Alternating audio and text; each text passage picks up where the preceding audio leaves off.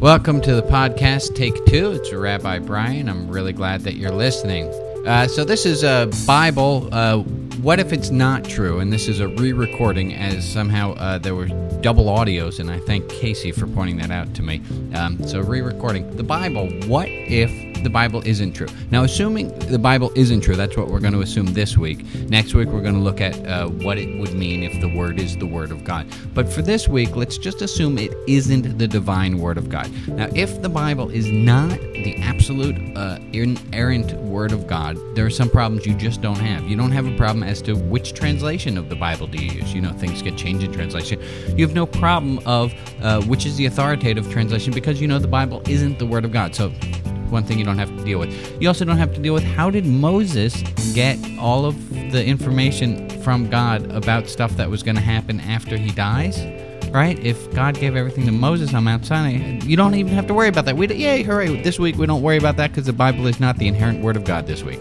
Fantastic. Um, but we got so we get rid of some problems, but we wind up with a huge problem, a gigantically huge problem, which is where does morality come from? I mean, if it doesn't come from God, Moses God, how, how where does morality come from? So this is a huge problem. And ironically, my friend Larry, who I've talked about a lot, and I, uh, Larry says that if you don't believe the Bible comes from God, you have to have more faith right? You have to have more faith because now you have to believe that your fellow human beings, the people who you encounter on the street and in traffic, that they're the ones who come up with what morality is, right? So this takes more faith. Uh, you have to have more faith because, you know, science, you now have faith that human beings could come up with what the right rules are. And look at what science has given us, you know? Uh, you look at communism and Nazism and, and uh, free trade economy, all these uh, wonderful, glorious institutions were religion free. And look at what good things have been done.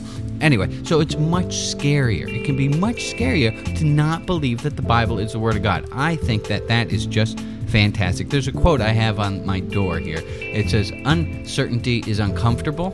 Uncertainty is uncomfortable, that's true. But certainty is ridiculous. Well, that would sum up what non believers believe. That uh, uncertainty, sure, it's uncomfortable, but to have certainty that you know that the Bible's the Word of God, that is just ridiculous. Anyway, um, next week we are going to look at what it would mean if the Bible is the Word of God. And remember, I'm not trying to change your point of view. I, I, I really, all I'm trying to do is point out what the ramifications of each belief set are. I thank you for listening. I apologize again for the podcast uh, having that garbled effect on the first version of this. With lots of love, I'm Rabbi Brian. 拜拜。